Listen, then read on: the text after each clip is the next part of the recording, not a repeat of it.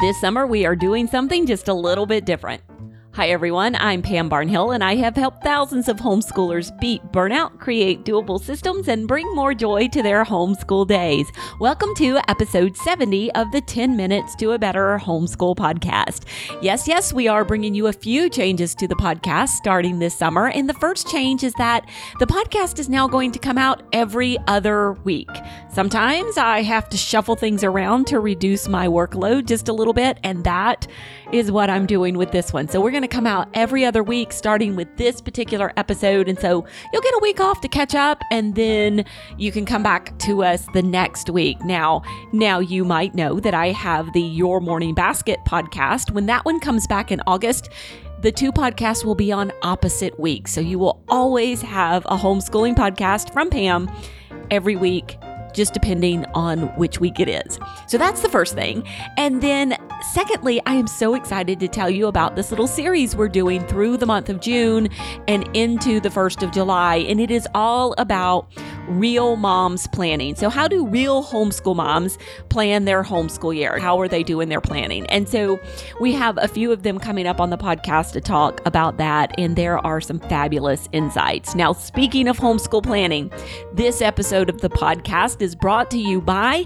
Put Your Homeschool Year on Autopilot. This is our premier homeschool planning course with ten modules where we lay out for you step by step how to plan. Now listen, we have got a fabulous bonus coming up later this summer. If you purchase Autopilot before June thirtieth, you can get our special bonus on how to manage a homeschool with multiple children. If you are homeschooling more than one kid, you are going to want this. This is how to take the plan that you've created and execute it when you have more than one child in your homeschool. And this is a two-part workshop that we're going to be putting on in July with mom of ten, Heather Tully. If anybody knows how to do this, it is her.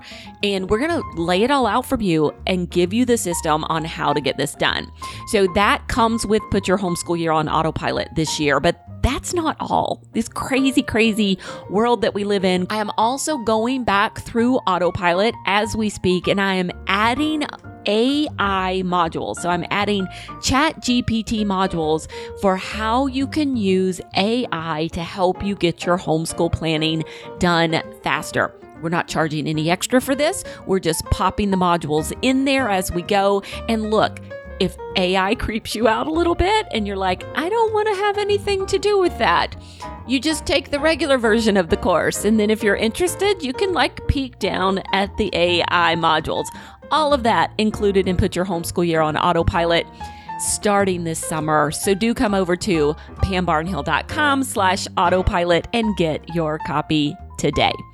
Okay, enough about that. Sorry, that was an extra long intro for this podcast. So today I'm joined by one of the members of our community. Courtney has been around for quite a while. She is a wonderful, encouraging homeschool mom. She's just such an inspiration to me. And she homeschools in New York, which is not one of the most friendly homeschool states out there. And I say that because so often we get moms who come into the community who have questions about, I'm in New York, help, how do I homeschool? And Courtney is one of the people that we call on to help answer those questions. So we just love having her around. So I think you're going to enjoy this little peek at how Courtney plans.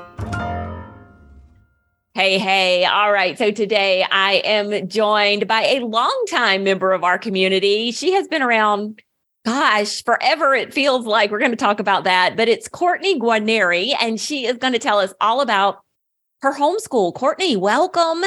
And remind us, like, how many kids you have, how you got started homeschooling real quickly.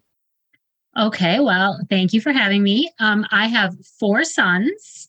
Um, they are currently sixteen, fourteen, twelve, and ten. So wow. Right down the stairs. Yeah. I say. Yep. Um, so we have been homeschooling since the oldest was school aged. Um, and we always intended to homeschool them. Um, Partially because I was homeschooled briefly myself. My sister and I were, just for a little while.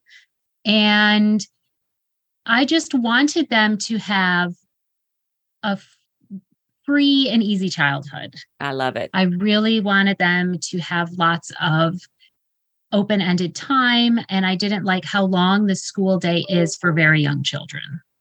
Love that. So that's how you got started. And then can you remember how long you've been part of our community? Because it, it seems to me like you've been there for as long as I can remember. I I think I probably, I think I've probably been a part of the community for as long as you've had one.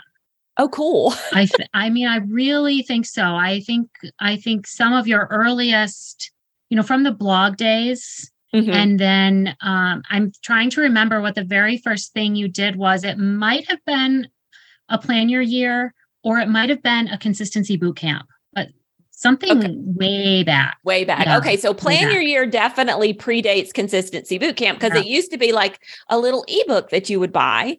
And right. then yep. we turned it into the Put Your Homeschool Year on Autopilot planning course. So let's talk a little bit about homeschool planning. Before you started using some of our planning stuff, like what kind of challenges did you face? Well, big on ideas and short, sometimes on follow through. Ah, you know, I think that is probably the biggest thing. Um, figuring out how to take all of these grand ideas and put them into practice. Absolutely. Because, you know, you, you just, there's so many wonderful things, and you want to pull a little bit from here and you want to pull a little bit from here, but synthesizing them was a challenge, you yeah. know, coming up with a, a method. And at the time, you know, my kids were all much younger, so I didn't always have a lot of time to spend. Yeah. So I would like get on a great track, and then, you know, we'd have to play outside, or somebody would need a snack, or all of those those good things. But then it was sometimes hard to get back into my groove. Okay. And yeah. So there are a lot of people who would hear you say that and would think that planning would be kind of the antithesis to that kind of atmosphere. Like, why would you want to, to create a plan then? So how has specifically creating a plan helped you, first of all, have that delightful kind of childhood that you were after? Because people think of planning as so regimented. They're like, okay, here's this lady yeah. who wants to have this delightful childhood, but now she's creating this plan. And then, like, how does planning help you choose the things that you want to do and prioritize? Well, I think that they both can coexist. And I think it it is, I think it is something that you have to live through to and kind of play it by ear. But I think it's, it gives you a chance to know what you're doing or where you want to go when kind of those other open-ended times or the rabbit trails are over. Um, so you can kind of pull things back together. You know, you, you know that after you've had like this great morning playtime and you're gathering together, you, you know what you're going to do when you all like sit together on the couch. You know, you're going to read this book, and you're going to look at this piece of art, and you're going to do this poem.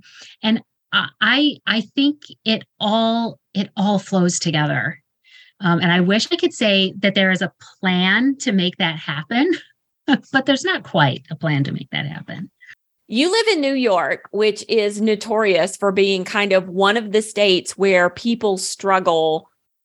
I think, actually, let me rephrase this. Nobody that I've met from New York really seems to struggle with homeschooling and mm-hmm. doing the things that need to be done to homeschool, you know, but people right. from New York who want to homeschool have the idea that it's going to be difficult. So how has the planning helped you m- meet that? And, and I have to say, the people that I know from New York are all people who are in our community and take our planning course. So hopefully that's making it easier for you guys, but nobody mm-hmm. ever seems to have a problem with it. People just seem to have a problem with the idea of it, you know? Being able to have a record of what you have done, I think, is the most important thing when you're trying to homeschool in New York. Not necessarily because somebody's going to look at it, but because we do have, you know, six times a year when we're in touch with the school district, it is really helpful to be able to look back and have more or less exactly what you have done.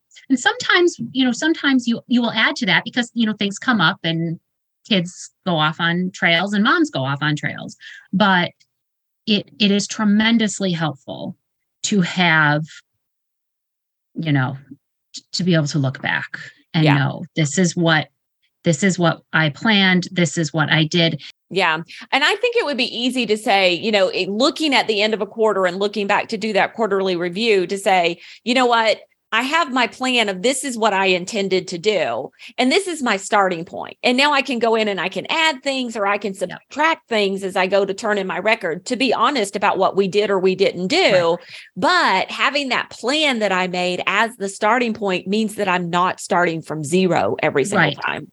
Exactly. Half of your work is done for you in that case. Yeah, yeah, I love that. And so it not only becomes the plan, not only becomes what I intend to do, but it's also the starting point for those reports that I have to turn in. Mm-hmm. Yeah. Yep. So I absolutely love that. So Put Your Homeschool Year on Autopilot has ten different modules in it. Do you have a favorite? Well, I really like sitting down with a calendar and figuring out the, what the year is going to look like. And I cannot remember which module that is off the top of my head, but that is one of my favorites. Is it four? I think okay. it's four, yeah. I think it's four. But that one I always get excited about, also because there are different ways to think about planning that time, you know, magic number, or, you know, like Sabbath, the six weeks on, one week off. So I really like sitting down and looking at that. And I think the kids like it too, because they can kind of see like, this is how the year is going to be framed. Mm-hmm. So, and it's, it's so, you know, it's like, it's, it's like an Anne Shirley moment. I'm like, it's all fresh with no mistakes in it. It's so beautiful. Okay, so you, do you do it in pencil or do you do it in pen? So I always print like four copies of that calendar from the forms, and I start in pencil, and then I highlight, and then I inevitably recycle that one and start again. So no, I keep it in pencil, but I try to at least highlight a few things, like when I'm going to do those quarterlies, yeah. you know, when we're going to break for the holidays, that sort of thing. But. So of the various methods that we teach, because we teach three different kinds mm-hmm. of methods of doing this. We teach the magic number, which is my favorite because that was like how my brain worked and how I came up with it. And then there is the term schooling, which is where you're doing so many on, and then you take a break, a break week. And we we have all of these philosophical discussions in the planning community about, about what yes, a break week really means and really doesn't mean, right? And then yes. we teach the more traditional kind of take the summers off and school during the school mm-hmm. year. And then there are probably fifty other ways to do it out there. Oh, so absolutely. Do you have a favorite that you use?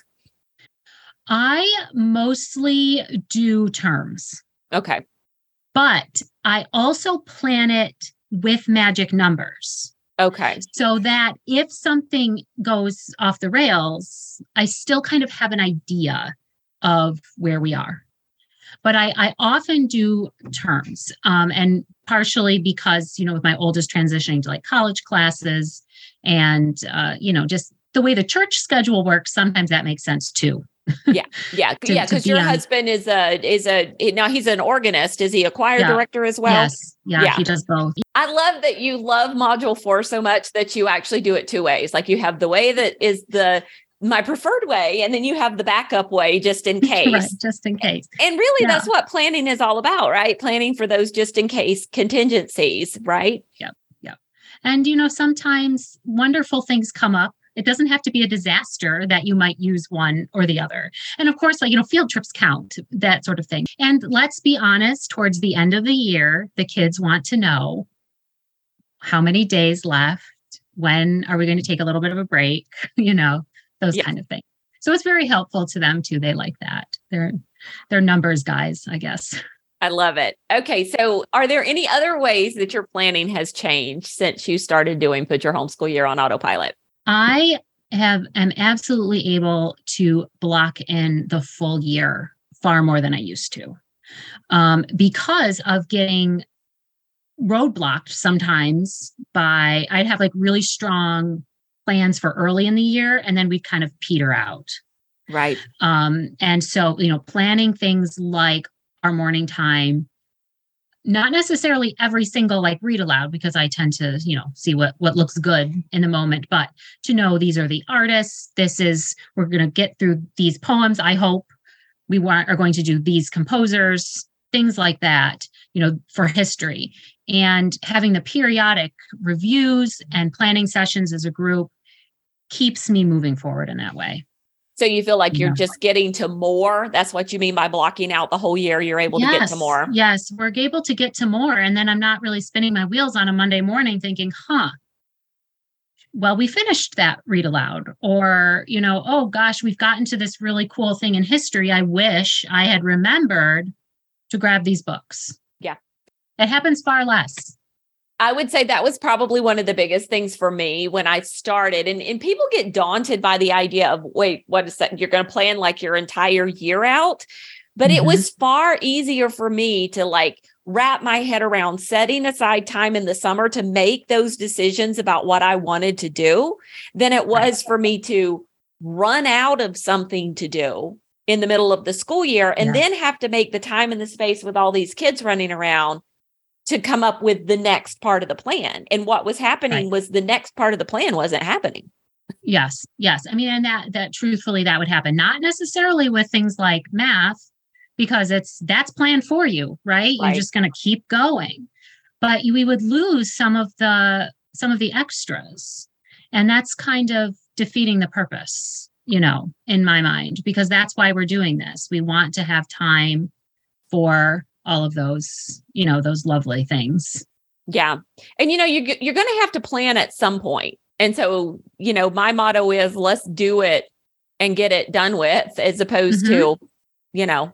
Right. And we, ha- you know, and it's, it's not, you know, set in stone. Things will adjust naturally, but you have something to start from. You have something to return to. And that is invaluable, I think.